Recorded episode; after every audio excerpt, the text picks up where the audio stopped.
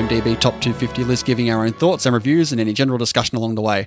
My name is Daniel Henderson, and I must say, podcasting with Dean is not exactly a bed of roses, is it? And I'm Dean Jeffrey, and I wonder how it would have gone to propose to my now wife by saying, I'm asking you to marry me, you little fool. I was legit going to do something about the proposal. I don't even know what yours is in reference to. Did they did they talk about a bed of roses? the, the quote was, I must say, married with Max is not exactly a bed of roses, is it? I mean, that's probably one of your all-time worst quips, Hendo. And coming from me, that's saying something. And today we're breaking down the Alfred Hitchcock Best Picture winner, Rebecca. As always with these breakdowns, we will be spoiling it from the get go. So if you haven't had a chance in the last 80 years to see Rebecca, you've been warned. And with that being said, let's get into Rebecca.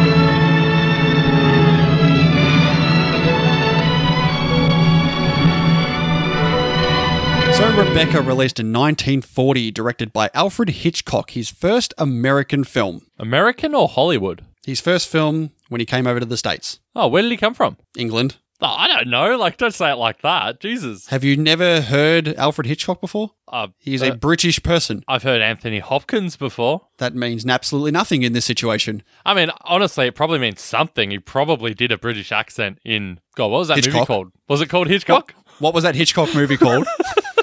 I don't know. It's so forgettable. Idiot. All right, Rebecca is about a self conscious woman who juggles adjusting to her new role as an aristocrat's wife and avoiding being intimidated by his first wife's spectral presence. Starring Laurence Olivier, Joan Fontaine, Judith Anderson, George Sanders, and Gladys Cooper. Do any of those names ring a bell? Laurence Olivier uh, was Hamlet. Was that in the movie Hamlet? Yes, that won Best Picture. Oh, well, there you go. I did not know that. I feel like that's what he's most known for. Not this. No, and I knew I know him as like a Shakespeare guy. I think he did a bit of Shakespeare. Oh, okay. Anyway, music by Franz Waxman, who was nominated 12 times. He won two awards for his music in A Place in the Sun and Sunset Boulevard. He also did the score for Rear Window and a film you watched quite recently. Okay, there you go. Cinematography by George Barnes, who got nominated eight times for his work, including one win for this film. I mean, in fairness, the population was probably so much smaller in 1940. It was probably the same 10 guys doing the same jobs in every film. Wait, wait till I get to the Oscars, uh, uh, how they went uh, for that year, because there's some uh, facts and stats from 1940 that I didn't even know existed. I can't wait, Hendo. So, in order to maintain the dark atmosphere of the book, Alfred Hitchcock insisted that this movie be shot in black and white. So, he had that option for colour at this time, but chose to do black and white. I'm not against it. Yeah, it's not bad. So, there were over 20 actresses who screen tested the role for Mrs. De Winter, which eventually went to Joan Fontaine. It was, one of them was actually Vivien Leigh, who was actually in a relationship with Laurence Olivier at the time. Yeah, I actually read that he was so annoyed that uh, his girlfriend didn't get the role that he was, uh, you know, like openly mean to Joan Fontaine. Yeah, so much so that Alfred Hitchcock decided to capitalize on this by telling everyone on the set to hate her, and thus that made her quite shy and uneasy, which is what he wanted out of the performance. Yeah, just casual bullying. Now, get this right. Get this. Hitchcock, get this right. Hitchcock was not allowed to be part of the scripting process by the producer, so apparently Hitchcock would not let the producer on this on the set. Yeah, they they had a lot of tension between them. I read that uh, Hitchcock was actually editing uh, in film, like in camera, so that it was impossible for uh, this producer guy to come over the top and re-edit his film. He would also he would also stop um like ruin deliberately ruin takes that he knew he wasn't going to use so that they couldn't be later used. Wow. I mean, that's a guy who just wants to do the best he can with his work. Doesn't want to let, want to let anyone else, uh, you know, get involved. A true auteur. But this was released on the 12th of April in 1940 with a runtime of 130 minutes and a tagline of "The shadow of this woman darkened their love." That's not bad. Yeah. Budget of about $1.2 million and worldwide gross $6 million. If you put that to inflation for these days, it was on a budget of 23 million and made 109 million. So pretty good. Yeah. Especially considering what was going on in the world. To elaborate, Uh, I mean, it was, you know, in the thick of World War II. I'm not sure that going to the movies was, uh, you know, in front of everyone's mind. maybe they needed that as an escape from what was going on. Maybe they did, Hendo. Maybe they did. All right, 11 nominations for Rebecca. that year. Huge. Yes. I'm pretty sure there were only eight categories that year as well. I mean, that's clearly a lie. it was nominated for nine that it didn't win. It was nominated for Best Special Effects, which it lost to The Thief of Baghdad. It lost Best Art Direction in the black and white category, which it lost to Pride and Prejudice.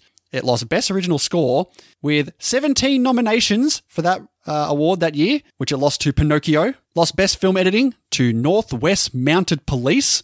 It lost Best Supporting Actress for Judith Anderson to Jane Darwell in The Grapes of Wrath. It lost Best Actress for Joan Fontaine, which she lost to Ginger Rogers in Kitty Foyle. I don't think I've said uh, uh, a movie twice so far. Laurence Olivier lost Best Actor to James Stewart in The Philadelphia Story. Don't think I've seen The Philadelphia Story. Have you? No, I don't think so. I think I saw, I think you made me watch Mr. Smith Goes to Washington. Yeah, that's a good film. It also lost Best Adapted Screenplay to The Philadelphia Story, and Alfred Hitchcock lost Best Director to John Ford for The Grapes of Wrath. Ah, John Ford, the famous John Ford, the leading Oscar winning director, John Ford. That's right. This is one of them, obviously. But Rebecca won two awards that year. It won Best Cinematography for Black and White and ultimately Best Picture.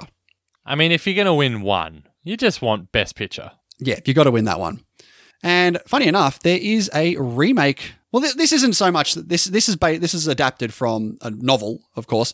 There is another remake of Rebecca coming out this year. This year. Yeah, to Netflix, starring Armie Hammer and Lily James. Oh, I like Lily James. She was in Don't Downton like Abbey. Armie Hammer. I mean, Armie Hammer's okay. He's a bit of a peach, though, you know. I like it. Ah, of that, course was, you that was do. good. That was good. That was a good one.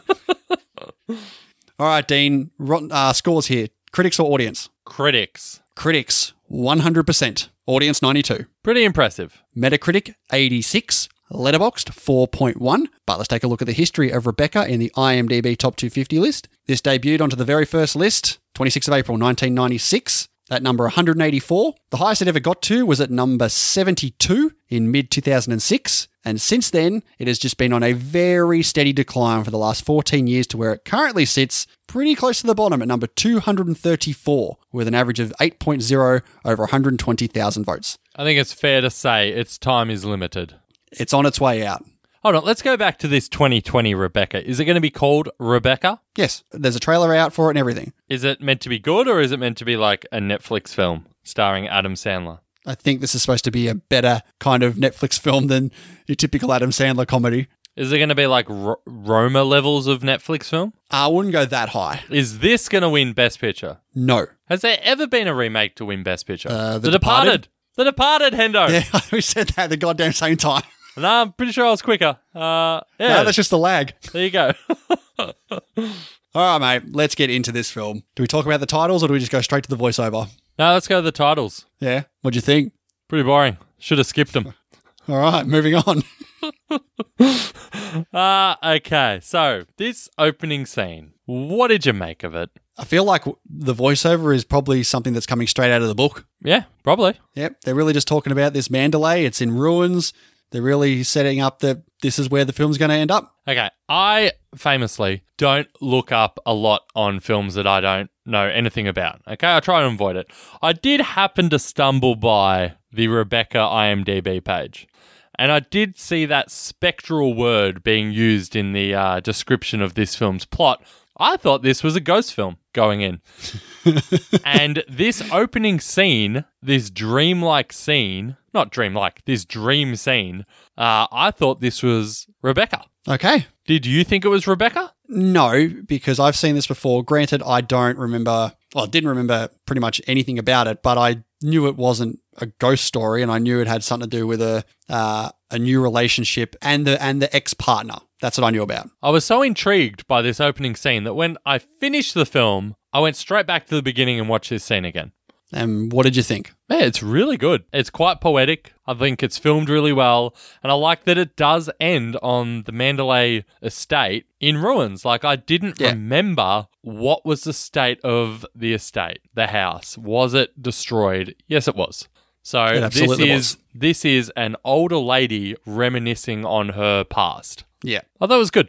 But we flash back to the south of France and we get Max here on the edge of the cliff and we get a woman. It's Maxim. Well, what's the woman's name? It's certainly not Daphne. I'll tell It's you that certainly not anything because we never find out her name. no, we don't. Which really annoyed me. Yes, I'm trying to find my notes like what what do I call her here?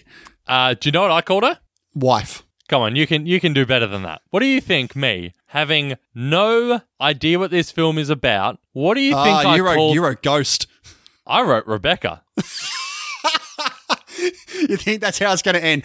At, right at the end, after all this, they're like, as she's walking off into the, you know, the sunset. Hey, what's your name? She turns around, and is like Rebecca.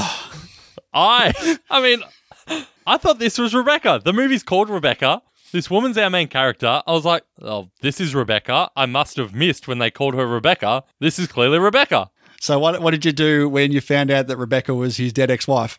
Uh, you scrabble your notes, go back, change it all. No, no, definitely not. I I don't know. She, you know, woman, wife, who knows? Now they really try to set up that. Are you gonna? Have you got Maxim? It's Maxim. All right, you've got Maxim. Okay. Well, I'm going Max.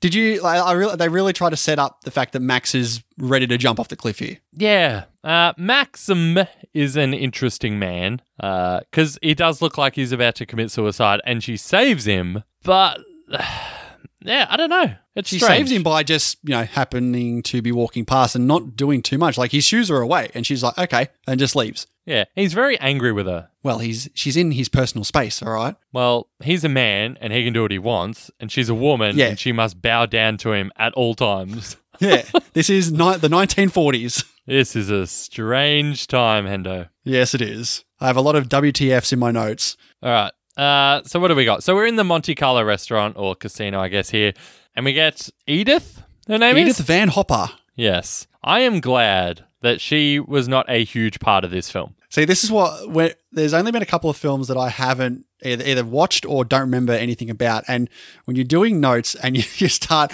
at the start, like, okay, let's get into details Yeah. here. you, you, you're, jotting down everything about the film, and then ten minutes later, like, well, this is this is nothing. It's so true. This first ten minutes has taken me forty five minutes. I'm right there with you. I was like, none of this opening stuff is is rel- like no, it's not relevant, but this is an a slog to get through this stuff.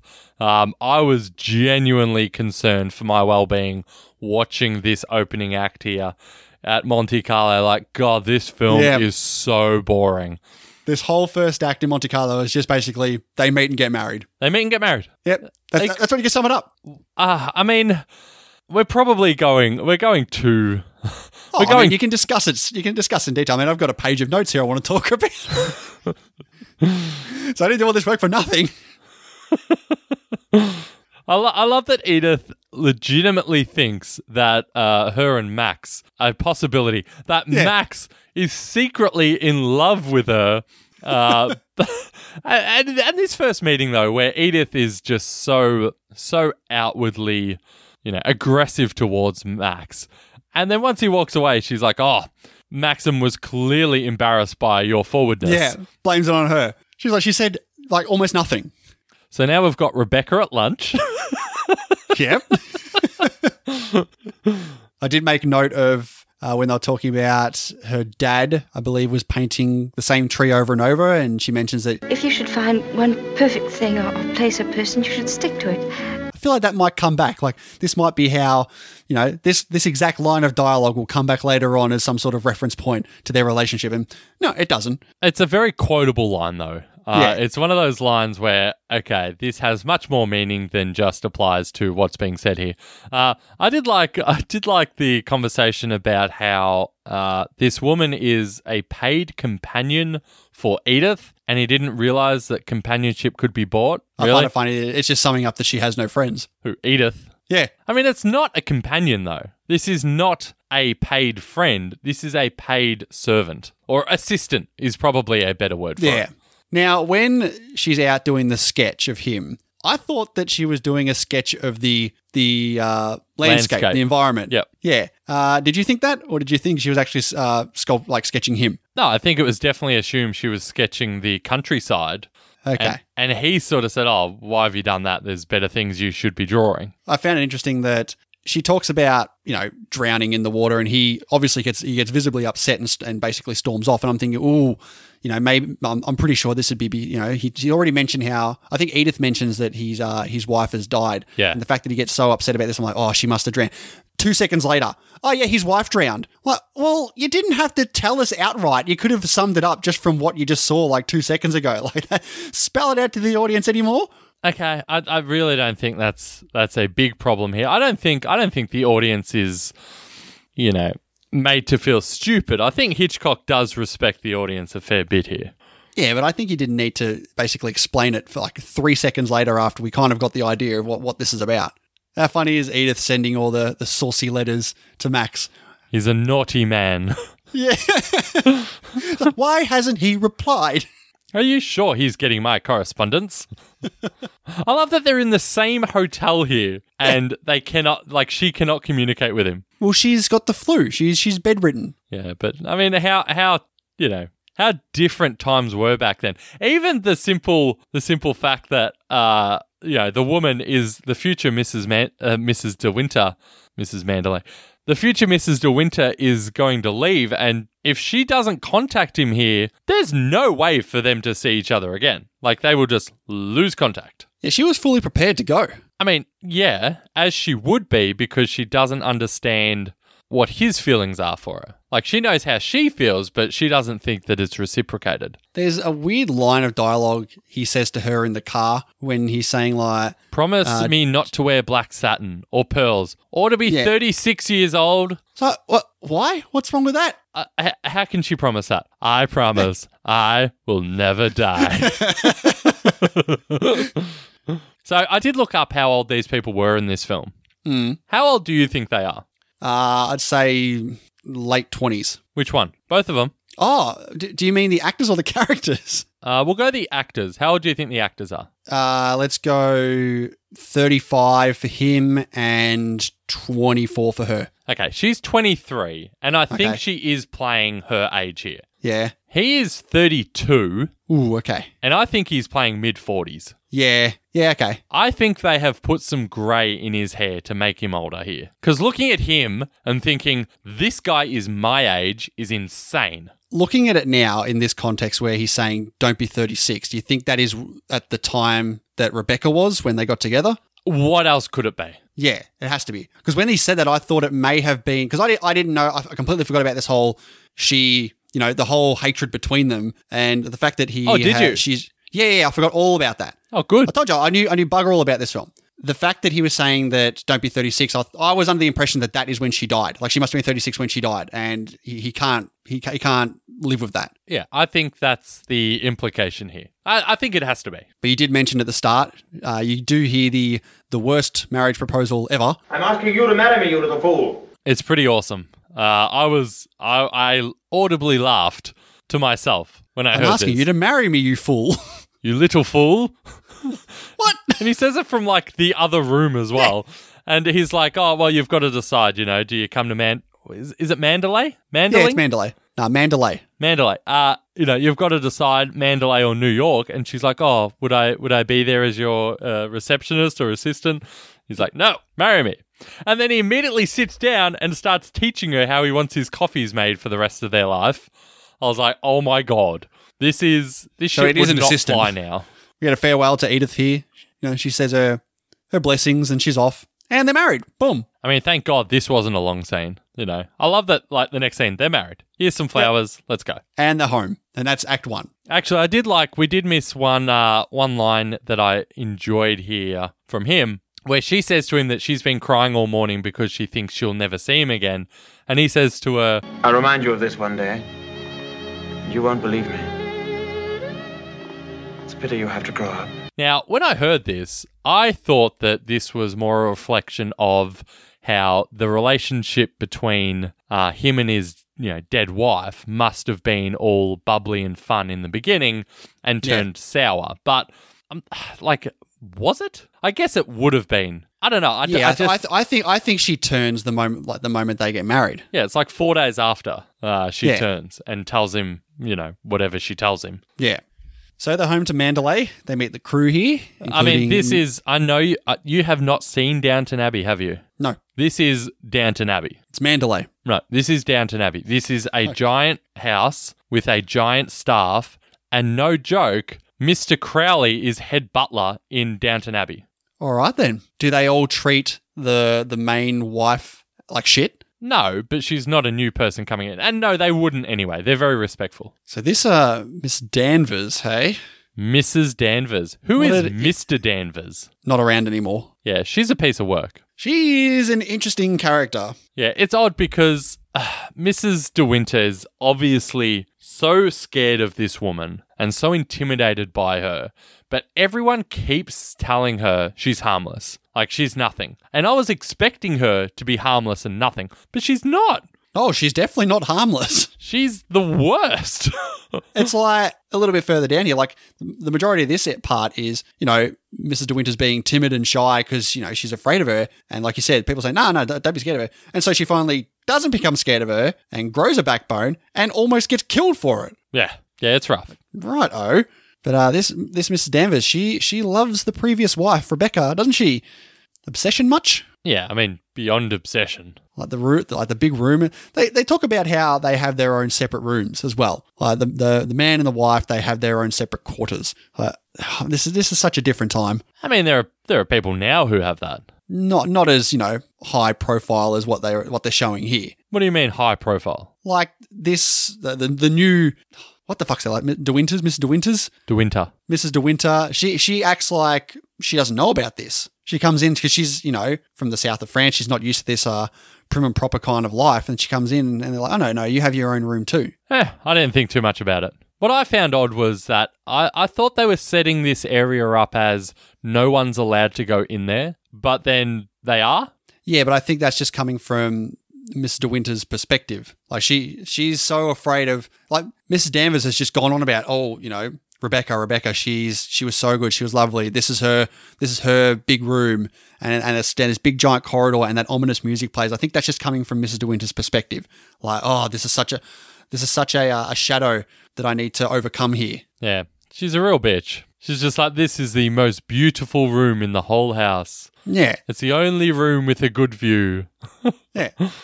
Of course you got to have dinner at the opposite ends of the massive table as well. Very Batman 89, I think Richie Rich. which was probably ripping off Batman 89. Yeah, probably. What'd you make of uh, Maxim's sister, Beatrice? she's all right. I think her is it her, her partner here who who starts to badmouth Giles. Miss yeah Mrs. De Winters from because she's from the south of France.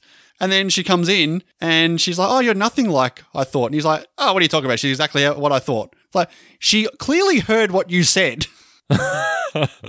Yeah, these people don't care what she thinks. Like, just because she's married to Max does not make her on their level. And they know that. Although I thought Beatrice was somewhat welcoming of her in her own way. I didn't mind Beatrice. I thought she was comforting for her. She's okay. Gotta say, when we see uh, Mrs. De Winter sitting at Rebecca's table where she does her letters in the morning Yeah. and whatnot, uh, it really did strike me how good Joan Fontaine is in this film. Like, I really bought her timid, shocked, scared, constant emotions throughout this film. Now, I understand why she was nominated for an Oscar. I don't Yeah. think Laurence Olivier is anything great in this film. I think he's Mm, yeah, just, I, I think uh, yeah, I think I agree with you. I think she is the standout in this film. yeah, and you know you see you read the story about how she was you know basically bullied on set too so it's coming from a different place as well but it really you know really shows her you know how much she put into the performance and you can see especially when she changes as well when she gets that confidence like at this point she's just everyone's just in her face about oh rebecca rebecca rebecca she was so good she was she was the best and you know you're just this new person's coming in you can just see that she's just so she doesn't want to step on anyone's toes. She's walking on eggshells over everyone. She doesn't she doesn't know about this lifestyle. She doesn't know how to handle it. And, and they're not helping at all. I mean, some of them try. I think the the only one that's not nice to her is Mrs. Danvers. I mean, Frith does a couple of things that sort of throw it in her face like Oh well, the former Mrs. De Winters, she did her her letters in the morning in the other room. She's like, oh, oh, okay, well, you know, In the I'll go do it there then. That's it. so even so, she smashes this statue and she doesn't want to tell anyone. So she picks it all up and hides it. She's so intimidated by it. She doesn't. She doesn't realize that she she's the wife. Like She's the these people boss. work for. Yeah, they, Yeah. they work for her. Yeah. Oh, I can't. Uh, they're having the- this having they're having the dinner. Like the the the sister and that are over for dinner. I can't remember who said it, but someone says to her, "I can tell by the way you dress. You don't care how you look." I'm like, what the fuck? Yeah, it's it's Beatrice. She's Ah, like come on. yeah, it's a really nasty thing to say. Uh, but yeah, I don't know. Like, I, it didn't come across when she said it as as nasty as as it was, if that makes sense. Yeah, I know. And even talking about her hair, like complains about her hair, and it's like, oh, has Oh. has Maxim not asked you to change it? And she's like, what's wrong with my hair? and then she's like, oh, put it back behind your ears. No, wait, that's worse. Which is odd because like this this actress is clearly very pretty, Yeah. but they're making out like she's nothing. like was she miscast here? Maxim does it too. Like in the scene, like basically coming up, where first off, back in the car at the start, where he mentions don't you know wear the black black dress and pearls, and in this scene she's wearing black dress and pearls. He even says to her, "The hair, it's very nice for a change." Like Jesus. Now we get a trip to the beach. Yes, I mean, he's pretty reluctant to not go down there. Yeah, he clearly has an issue. Yes. She knows that the wife died and drowned. This is an incredibly timid woman, but this is the thing she decides to push him on. Yeah. Nope, let's go to the water. They go down to that little beach area, and there's that crazy bloke there. Now, why why would you just walk into that oh, place? I know. When she's like, "Oh, do you have something I can tie up um, Jasper with?" and then walks inside this cottage, I'm like, because I thought it was this guy's house. Yeah. I was like, "Oh, what is she doing?" Like the start of a serial killer movie. And then she actually finds some rope that she can take. I was like, "Oh, come on." No, but she goes in there and she sees a whole bunch of Rebecca's old stuff, like the stuff with her name stitched stitched into it, and so you can see that they haven't really let go of this of this former wife again. Yeah, I mean, her her uh she's everywhere. Yeah, I must say at this point, the over, yeah the overlooming presence of Rebecca here and the mystery of her drowning as well. I was very intrigued as to how this was going to go because, yeah, buggered if I can remember anything. Yeah, but Max Maxim's very angry here. He yells at her as he does. He says that if he had if he had if she had his memories, she wouldn't go there either, which I thought was a good line. Uh, And she's crying, and then she realizes the handkerchief she's using to wipe her tears away have the big R on it as well. Mm-hmm. Can't get away from it. And then, okay, so we get this scene with uh, Crawley here, and he's this really nice guy. Like, he is really trying to welcome her here. Yeah, Um, you know, telling her, to, you know, don't compare yourself to Rebecca. You know, you're not Rebecca. That's fine. But Mrs. De Winter here really does want to know more about Rebecca. Like, she's really pushing for, you know, Rebecca info. And she asks him, just answer me one question. I won't bring it up again. Just tell me. I've got to know. What was she really like? What was she like in, in real life? And his answer, she's the most beautiful creature I ever saw. That's it. ah, Wow. Glad I have the complete picture then. Again, she's nothing to sniff at. Like, no, what is going on here? This is where the statue gets revealed that she was the one that did it. Uh, Maxim starts to question their their marriage. Where did the line like "no one will gossip about her" come from from her? Like, what is that? What, what was she even implying there? Well, she's saying that uh, Maxim only married her because she's a safe bet that she can be left around the house, you know, without him, and he never has to worry that there's going to be gossip because she's so ugly that no man would want to be with her. But there also had to be some sort of hinting that they were doing that about Rebecca. Like Rebecca was prime for gossip. I don't know. Maybe, Maybe. what, and I, I guess that's what gets him, you know, super annoyed as well. I like the, I like how they shoot, like they shoot him here, like the the he's standing in front of the projector, so that light's gone behind him, and it's just like there's a very faint little bit of light, cut like getting certain parts of his face, so it's, like it's pretty dark, and the way he looks is pretty menacing. Yeah, they have a lot of issues though. Uh, if you ever find yourself telling your significant other, like, our marriage is a success, right? A great success. We're very happy, aren't we? Aren't we? Uh, you're in strife. So what does he do? He he takes off for is just the day. Yeah, he goes to London for the day, which I read is physically impossible. Yes. Uh, considering where they are. Even with modern roads and cars, I saw. Is this where you, you got your ghost story back again when she sees the whoever it was in the uh, the window of the West Wing? 100%. I was like, oh, Yep. here we go. We got Ghost Rebecca finally showing herself. That's Danvers. But even here, like she sees that someone's over there, so she goes over there and she's still like hiding behind doors and that to listen to people. Like she's not she's It's not doing herself any favors here. It's her house. Yeah. But we meet uh, Rebecca's supposed cousin, F- Favell, Favell, Farvel. Fivel. Apparently he went to the West Wing. and met her on the Favell other side of the west. windowsill. I missed that. What'd you say? I said Fievel goes west. That's terrible. yeah, this bloke's a weird unit right here. Just He's walking a- past the window. He's a good old chap, though, isn't he? Yeah, sure. Until he's not. So, Favell is Rebecca's first cousin, yes? No, I'm pretty sure he is the other lover. Oh, I'm 100% sure he's the lover. I'm just. not the cousin. They call him Rebecca's cousin. He says, I am her favorite cousin with Yes. a big grin on his face. Yes. What do you think he's going to say? Oh, I'm Rebecca's lover. Oh, you're saying he's joking? Yes. Oh, I actually think they are cousins. Oh, get the fuck out of here. There's no way. Where do, do you, is, is your only evidence this one line? Is my only evidence that he calls himself Rebecca's cousin? What do, well, what else is he going to say to her? I don't know. I thought he was having an affair with Danvers at this point. I was like, oh, Danny. Oh. I was like, Danny? He does love to call her Danny. what the fuck? like, seriously, though, like, what were they doing together in the house? What were they talking about?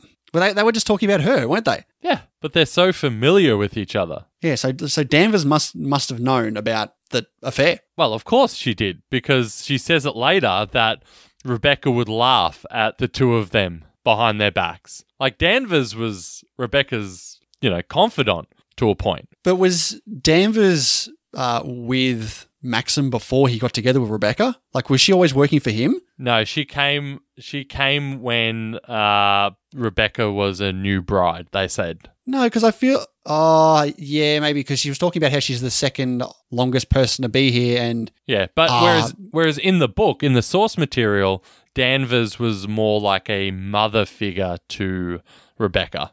Like she knew her from very very young. yeah, it's Frith who's the uh, the person who's been there for longest, and I'm pretty sure that's where they say that he's known Maxim since he was a kid. Hmm. Yeah.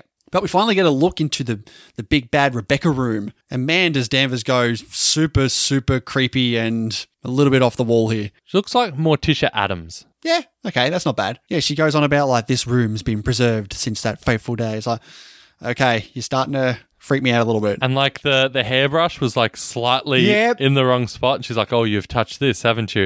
And then It's she goes she- through her underwear and like shows, Yeah. "Oh, this is all her underwear."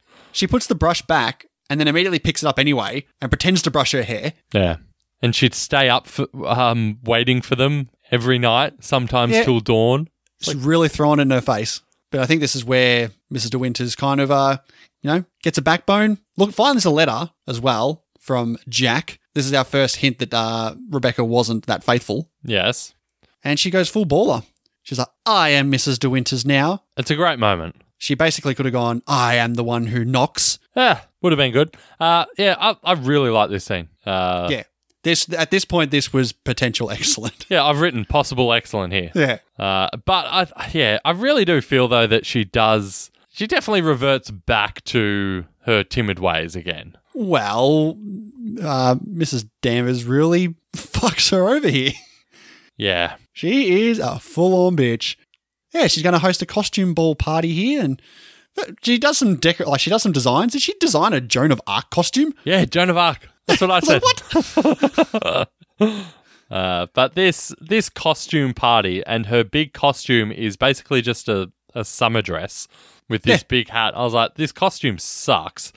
and looking at it, it was so obvious this was Rebecca's. Well, when you got Danvers, who's like, "Why don't you wear this?" It's Yeah. like you can't trust her. And then when she wouldn't let Beatrice see her, I was like, oh, come on. They're just waiting for this big reveal here. Yeah, but here it gets t- such a spin.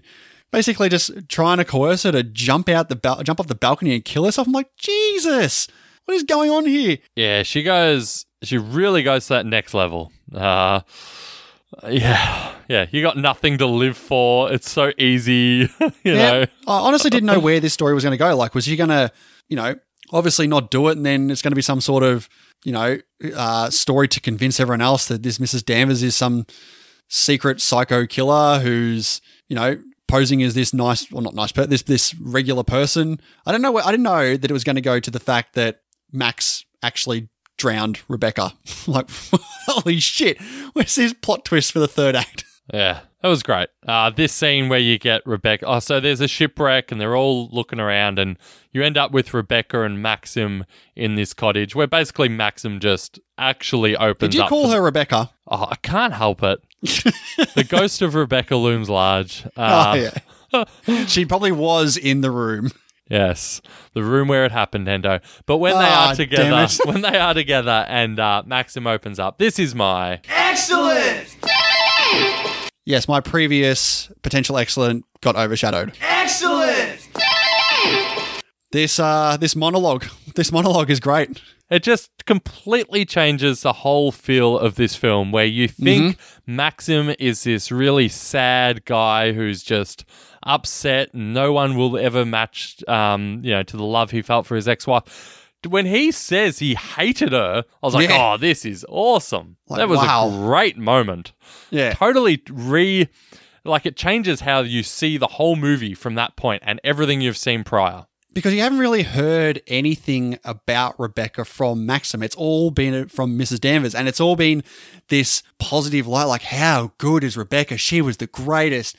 And you never hear from the husband. And then when you find out, like, she was awful, she was the worst. It's like, wow, all right. Did not see this coming in the slightest. No, and it's also where he says that he actually loves Mrs. De Winter here because he never really has said it. Like she's just pouring herself to him, um, but he's he's worried that she's not going to love him anymore because of what he's done because he loves her. Yeah.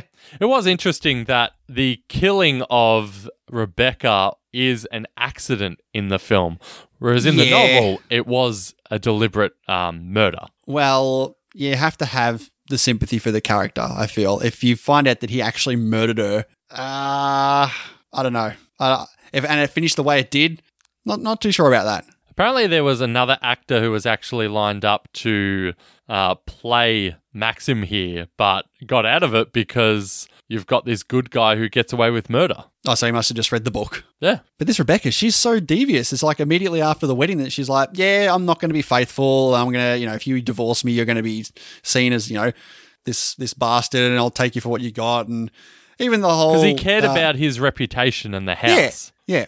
And she's talking about how you know the, I'm going to get pregnant. and It's not going to be not even going to be your kid. And we find out obviously later on that she she had cancer and she was she wanted him to kill her by saying this. Yeah. But still, I want to know what she said to him four days after they got married that made him just hate her. That was that horrified him so much because he doesn't say. He doesn't. Oh, it would have been exactly what they, what he was saying there, like on top of that cliff where she's saying, "Listen, here's the deal, right? Um, I don't love you. I've married you for money. I am. I will act like the, you know, the perfect housewife, but you know, behind the behind the scenes, I'm, I, am not going to love you. I'm not going to do any of that. I'm going to go behind your back and cheat on you and do all kinds of promiscuous things, and you're not going to do a damn thing about it. It's like, ah, fuck. Yeah, she sounds terrible. No, but of course, the inquiry comes in about the boat. They have to do some investigations. He's up shit creek here.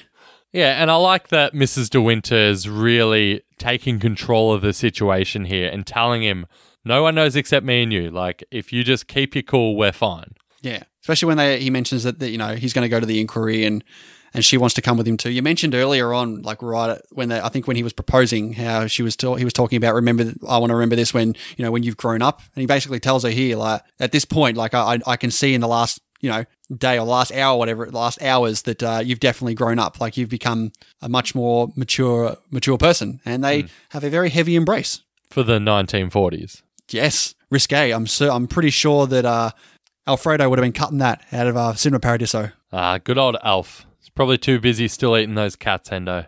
This this pays off for people who listen to these episodes in chronological order. yeah. People who are just cherry picking, oh, Rebecca, I like that. I better listen to that and be like, what the fuck are they talking yeah, about? first time listener, like, what the fuck are you talking about? so the inquiry, this guy who's basically interrogating him gets r- pretty quickly to the point. He's onto it. Yeah, so they they're, they're saying that yeah they're trying to.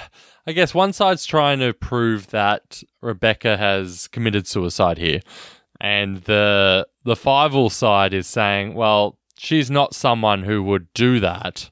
There's no way, and I've got proof. Yeah. Now, Mrs. De Winters faints here. Was it this? I thought this was put on. Like she knew what was happening, so she does this as a stage. But no, no, she she's generally overwhelmed, And Are you sure? uh, I think so because even I they leave- 100% think that this was staged. Nah, because even Maxim says like you should have eaten. You should have eaten this morning. He, he's not even included in He on this. says that in the room where everyone can ah, I hear think them. he says it. I think he says it when they're walking out to the car. Okay, I can't remember. Okay. But even then, he might think that it was real, Yeah, right? It's not like he knows that she's fake fainted. yeah, but the way that the way it's shot and it's back and forth, like you can see her anxiety like really starting to to creep up, uh, uh, like every single time they go back to. yeah, her. Like if because it he was losing control and she had to do something. I can see. I can see it both ways. Honestly, like I, you could be easily be right here. I mean, it's it's been done before, Hendo. Every once in a while, everybody gets one. Is that a robot chicken reference you just dropped? No, it was a Spider Man. Isn't that Spider Man robot chicken? Nah, Spider Man Family Guy. Ah, okay. Gee, Danvers is really just out of the picture now, isn't she? I Last time we saw her, she was trying really. to throw her off the balcony. Yeah, and now she's now you know the cousin's been brought her in to say, is there you knew her better than anyone? Basically, is there any way she would kill herself? And she's like, nah, no way. Yeah, she wasn't here at this point. Like she shows up at, towards the end of the interrogation later, but at this point, I'm thinking we had such a, a like a such a huge presence of her, and this story was really shifting to her being this supervillain. And then since Oh, then, she's okay. not Yep. even here. Yeah, and he gets in the car with them and says, oh, Yeah. I wonder what it would cost to live comfortably. a- Smarmy a bastard. Year. Yeah. I just sell cars. I just, uh, you know, who wants to work hard all their life? I mean, good on Maxim for you know calling his bluff and getting the police involved immediately, saying he was Yeah, just well, if he accepts the blackmail blackmail, yeah, if he accepts the blackmail, he's admitting the guilt. Yeah. And then Favell's really got him by the balls. Well, Farvel, he gets a super aggressive here, talking to Crowley as well. Like, oh, you didn't get Rebecca. Why don't you have your crack at the new Mrs. De Winters? Hey, I'm sure she'll have a go at you. Like, calm down, mate. Guess that's just how they do it in that family. They're not cousins. They're first cousins. They're not. They freak show. yeah, I've literally referred to him as cousin in all of my notes. Yeah, so they go and visit this uh, secret doctor that she'd been uh, checking out. I was surprised by the uh, doctor's information here. I for sure thought she was pregnant. I was not expecting another twist here. It's an interesting one.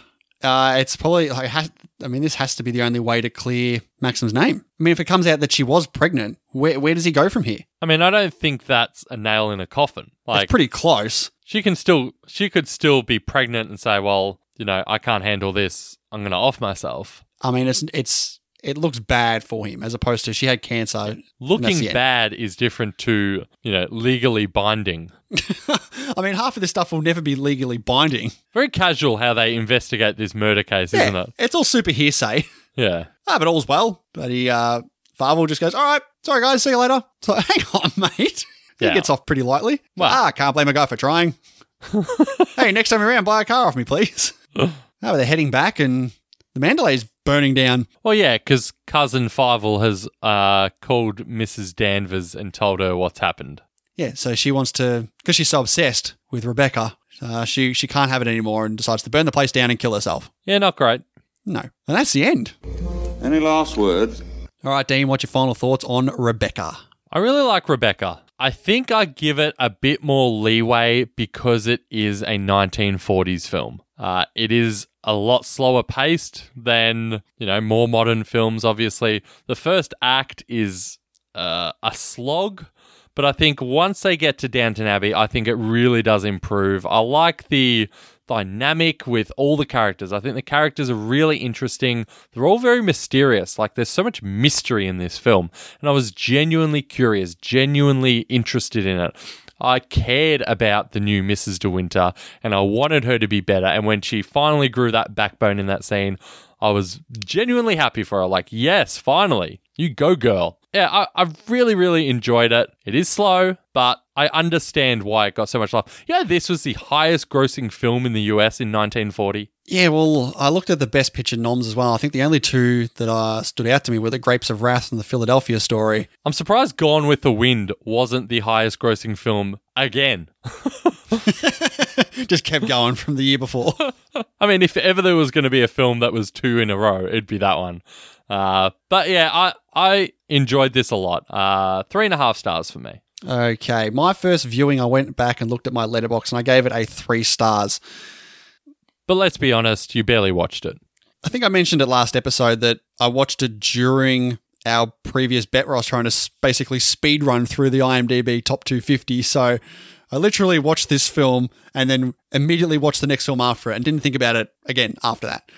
So coming into this with basically a first time watch again, uh, you mentioned the first act here felt slow.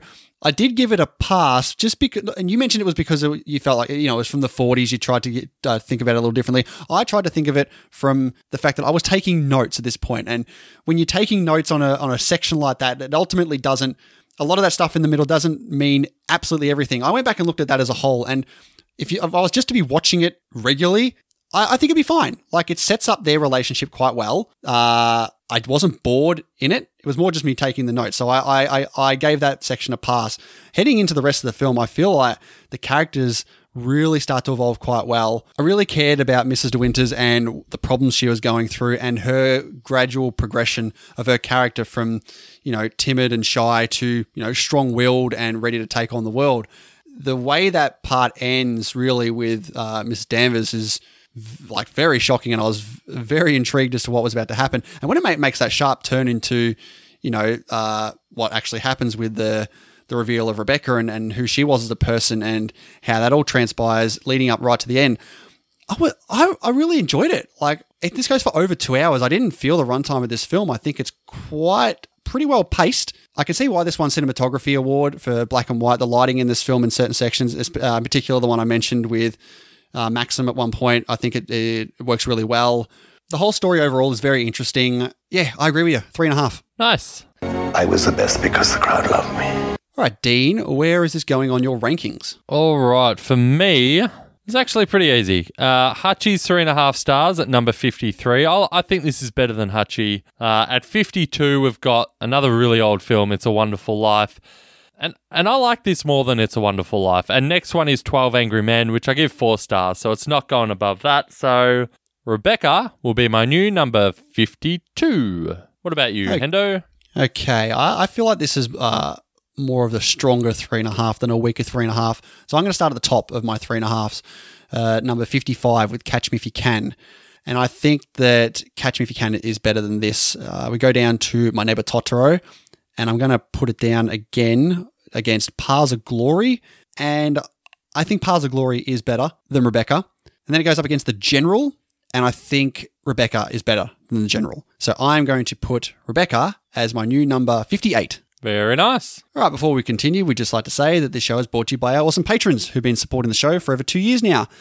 How good are those patrons, Dean? They are fantastic. And in breaking news, we have a new patron, Ben from Filmbusters. Thanks so much for joining, mate. We really appreciate your support. Yeah, Ben, we love your work over at Filmbusters. You've been supporting the show for a long time now, and it's yeah, it's great to see you joined our awesome patron team. We do have another weekly patron only podcast we release, including different director series such as the entire Wes Anderson filmography. We do specific films requested by our patrons, as well as several film series, and we are in the middle of our Scream film series, and we're just about to tackle Scream 3. Yeah, I am expecting somewhat of a dip. I'm just really curious to see how shit this film can be. Yeah, I have seen this film before, and uh, yeah, you're not far off. So, if you'd like to support the show, we have several different tier levels with varying rewards and benefits from as little as a dollar a month. Just head over to patreon.com slash the movie journey. All right, mate, let's get to. We may still have mail. Mail, mail, mail. Here it is. And This could be it. Oh. where we get our patrons to send in reviews of the films that we break down, and they didn't want to do it this week. Well, it's Rebecca, so what are you going to do? Well, we've always got a backup here. A backup? I think that's disrespectful, Hendo. He's not a backup, he's a sure thing. Well, I must say, this is a re- review from three years ago for Shane that we had to scrape out of the vault because he also did not put in a new review. How dare you, Shane? All right, from Shane. Rented Rebecca from the video store 20 something years ago. Watched it once, enjoyed it, and never saw it again. Today, I rewatched it, and it's not quite the film I remember. The drama plays out between Maxim de Winter and his new bride, both of whom are haunted by Maxim's dead wife Rebecca. It's slow paced, the acting is good, and there are a few twists and turns, but not as many as I thought there were. While it held my attention for much of the 130 minute running time, the film falls apart a bit in the last half hour and loses its appeal. Okay, but not Hitchcock's best three stars. All right, fair enough, Shane. And we did put a poll out on Twitter asking you, is Rebecca one of the 250 best films of all time? What do you think, Dean? No. 63% say yes. Oh, really? Yeah. I didn't know there was uh, love for Rebecca out there. Well, there you go. Now, looking at all the percentages that we've done for all the films so far over on Twitter, that actually puts it at number 21 out of all the films we've done. We didn't mention the top five from after we did a whole bulk of them recently, but our top five from five to one is actually 12 Angry Men, Alien, Pulp Fiction, Saving Private Ryan, and Silence of the Lambs. Wow, Silence of the Lambs, number one. Yeah, 86.7%. Jesus. No, but we'll do this every week for every breakdown and see where they all end. All right, mate, it is time for Answer my question! The question, jerk! Where we asked you what is your favourite Best Picture winner from the golden age of cinema? So from 1969 down to the 20s when they didn't do Best Pictures. What'd they do? The Academy started in the early, I'm pretty sure it was 1930. Uh, I think it was 1927. Pretty sure it's 29 actually. All right, let's take a look at some responses over on Twitter. First one here from the Moonlight Awards. Got to be Casablanca, I think, but there are a lot of good ones. Next up from Kat. I still have six to see in that time frame. Gee, that's pretty good. That's really good. That's impressive. But for now, it's a toss up between All About Eve and The Apartment. Nice, okay. Marcel says All Quiet on the Western Front. It's an underseen masterpiece. Jeanette Miller Mickenham says The Hills Are Alive with the Sound of Music. I think I think she's talking about the sound of music. You could be right there, Hendo. Dreams of Fear says How Green Was My Valley? And it happened one night. Nathan Burt says either Lawrence of Arabia or The Great Ziegfeld. And yes, I know how unpopular the last pick is, and I know I stand alone. I've never even heard of The Great Ziegfeld. I think I've seen it on a couple of Best Picture winner lists. Well, it did win Best Picture, Hendo. Well, there you go. Makes sense. Phil Crusto says West Side Story. David A says Lawrence of Arabia. Oh, there's two for Lawrence of Arabia. John Nash says In the Heat of the Night and My Fair Lady. Tuyo says Rebecca. There we go. There you go. Bondi Steve says All About Eve. Have you seen All About Eve? No. Okay, I'm pretty sure it's on the top 250. Okay. Chris says The Lost Weekend. Okay, I haven't heard of that one. Even here from Tony, From Here to Eternity and Grand Hotel. I think they're just making these up at this point. uh, lastly, on Twitter here from Ryan McQuaid, Casablanca. All right, let's take a look over on our Facebook listener discussion group. If you're not part of the discussion group, join up. Lots of fun convos about all different types of film related content over there, as well as a chance to win some sweet, sweet merch. We'll leave a link in the show notes. First one here from Michael O'Neill. Ben Hur. Surely he's joking. Must be. Uh, next one here from the Facebook group from Scott Murphy. Tough one. I'm going all about Eve with Casablanca, Bridge on the River Kwai, Lawrence of Arabia, and In the Heat of the Night, all not too far behind. In the heat of the night, I haven't seen that. I really, really think I should Okay. Why? because they call him Mr. Tibbs. I think I might have seen it. I have no Yeah. idea. Well, it's not in the top 250, I know that. All right, let's check in on our patrons. Chris Likelot from the Rough House podcast says, The Apartment. Have Did you see The Apartment? I did see The Apartment. Okay, I thought I got you to watch it a couple of years ago. Yeah, you did. Uh, next up from David Powell. It's a tie between On the Waterfront and Rebecca. David, stop picking more than one. Nerd Revert says, It's Casablanca for me, although I still need to find and watch Rebecca. Chris Beardsell says The Apartment. And last one here from Brother Shane, Oliver. But I've hardly seen any of them. Oliver, I hardly knew her. he loves Oliver, though. I'm pretty Really? sure he five stars Oliver. Pretty sure I haven't seen it. Oh, you're missing out. Is that the please, sir? I want some more? It is. More? Yes. Nice. All right, thank you very much, everyone, for putting in a response. But Dean, let's get to our top five best picture winners of the golden era. And as usual, we start off with you. What's your number five? I can't say I love all these films. Okay. My number five is Midnight Cowboy. All right. Okay. My number five is It Happened One Night. Okay. Worth watching? It's on my list. Ah, so is Midnight Cowboy on mine, though. oh, out of curiosity, how many have you seen? Do you know the answer to that off the top of your head? I think it was like nine or ten. Yeah, I've seen nine. And I'll, I'll give you a hot tip. The worst is Ben Hur. Uh, my number four, Bridge on the River Kwai. My number four is Casablanca. My number three is Rebecca. Ooh, okay. My number three is The Apartment. My number two is The Apartment. I thought The Apartment might be your number one. No, my number two is The Bridge on the River Kwai. My number one is Casablanca. And my number one is On the Waterfront. Okay. All right, and considering our number ones were On the Waterfront and Casablanca, unlucky David Power for putting in two picks with On the Waterfront Rebecca because you're cancelled out because our winner this week is our newest patron, Nerd Revert, with Casablanca. Well done, Nerd Revert, for having good taste in film. Yes, well done, mate. We'll get in contact with you and send you out some sweet, sweet merch. And if you're interested in getting your own piece of Movie Journey sweet, sweet merch, we have our own shop over on TeePublic. You can go pick up a t shirt, a hoodie, coffee mug, plenty more. We'll leave a link in the show notes as well. We're both masters. Who won? How did it end?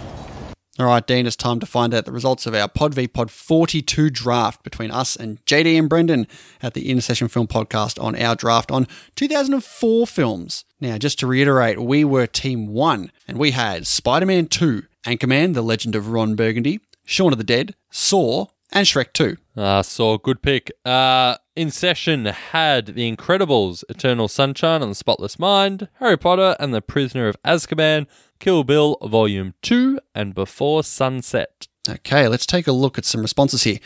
First one from Dan is not the problem. Team movie journey. I'm thinking Saw puts them over the top.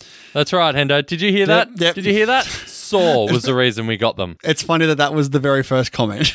Uh, Brian Clarkson says Team Movie Journey wins due to rewatchability. You got Shaun of the Dead, Anchorman, Spider Man 2, and Shrek 2, which all rock. Also, Saw kind of lags behind, but it's still the best of that Oh. franchise. oh, that's not saying much.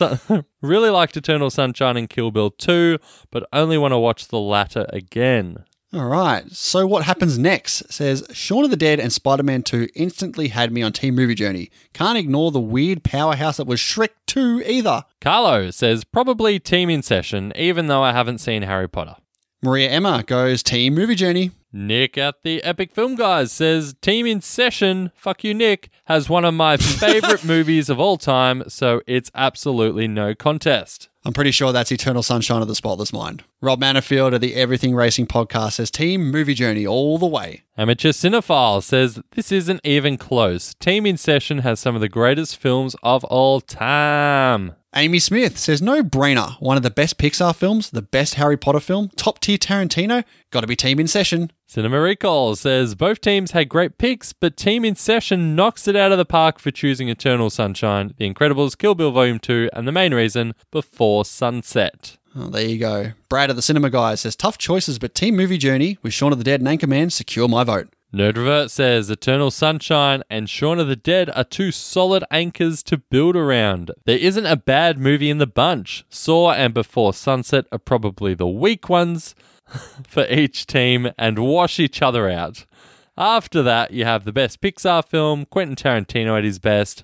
I have to say, Team in Session. All right, well thought out there. For your reference podcast, says Team in Session has the best offering. Cinema Roulette say Team Movie Journey has more films I'd want to rewatch. Both have great options, but the emotional weight for something like Eternal Sunshine is hard to rewatch compared to Shaun of the Dead. Did you ask which of these lists is most rewatchable? We're getting a lot of uh, which list is more rewatchable here. I think that's what people want to look for in their criteria. Chris at the Roughhouse podcast says this one was super difficult, but Spider Man 2 is the best non MCU Marvel movie, and Anchorman is god tier comedy. Sorry, Kiddo and Harry.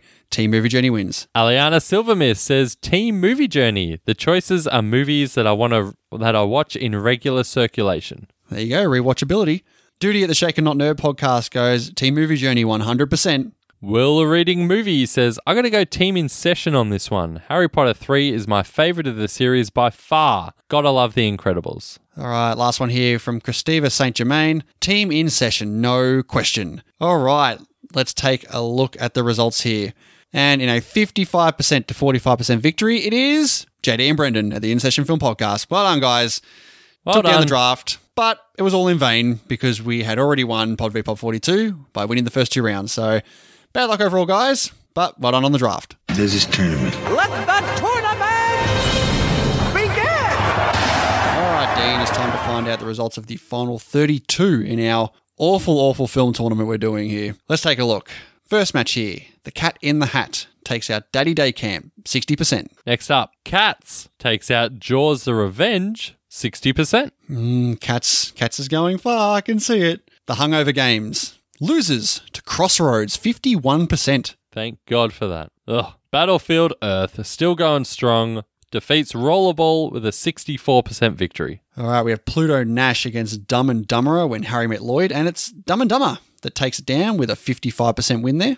Uh, the Love Guru up against Troll 2. Gee, I'm surprised at this. The Love Guru won with a 67% victory. Yeah, that's a massive win. All right, we have Son of the Mask against the Master of Disguise, and Son of the Mask is heading into the final 16, 54%. We have Glitter up against Captain America, and Glitter just by the smallest of margins. Pips Captain America by the smallest of margins. All right, we have Beverly Hills Chihuahua against Barb Wire, and Pamela's still going strong. Barb Wire, 55%. Nice. Mac and me up against the Wicker Man, and the Wicker Man wins 55%. Okay, a couple of big dogs getting knocked out here.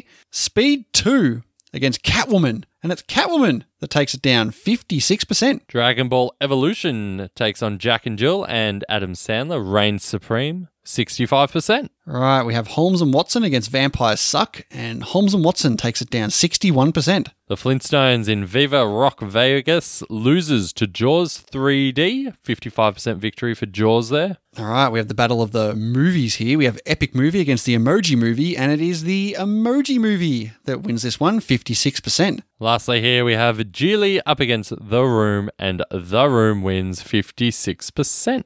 All right, so we're down to our final 16. 16 terrible films. Let's see what the matches will be for next week. First match here is The Cat in the Hat against Cats. We also have Crossroads taking on Battlefield Earth, Okay, we've got Dumb and Dumberer versus The Love Guru. Son of the Mask versus Glitter. Okay, we've got Barbed Wire against The Wicker Man. Catwoman takes on Jack and Jill. Ooh, that's a shit match. They're all shit matches. Holmes and Watson versus Jaws 3D. And the Emoji Movie takes on The Room. I honestly don't know what's going to win this. Who knows? They're all, I mean, some are worse than others. So, what's next? All right, Hendo, I'm very curious. How could you possibly follow up Rebecca? You know how, who we haven't spoken about in a very long time? My mate Mads. Mads Mikkelsen. Because we're going on the hunt. Hunt. Yes, Wow. Mm. That's some film, Hendo. it is. It's a film I saw a while ago, and I'm, you know, it's been on this list ever since the start of doing this podcast, and I've always had it there. Like, yeah, I might, I might watch it this time. No, no, let's pull back, do another one. But now's the time. We're going to do it. Okay, sounds good. All right. So thank you very much, everyone, for checking out this episode, and we will see you next week for The Hunt. Bye.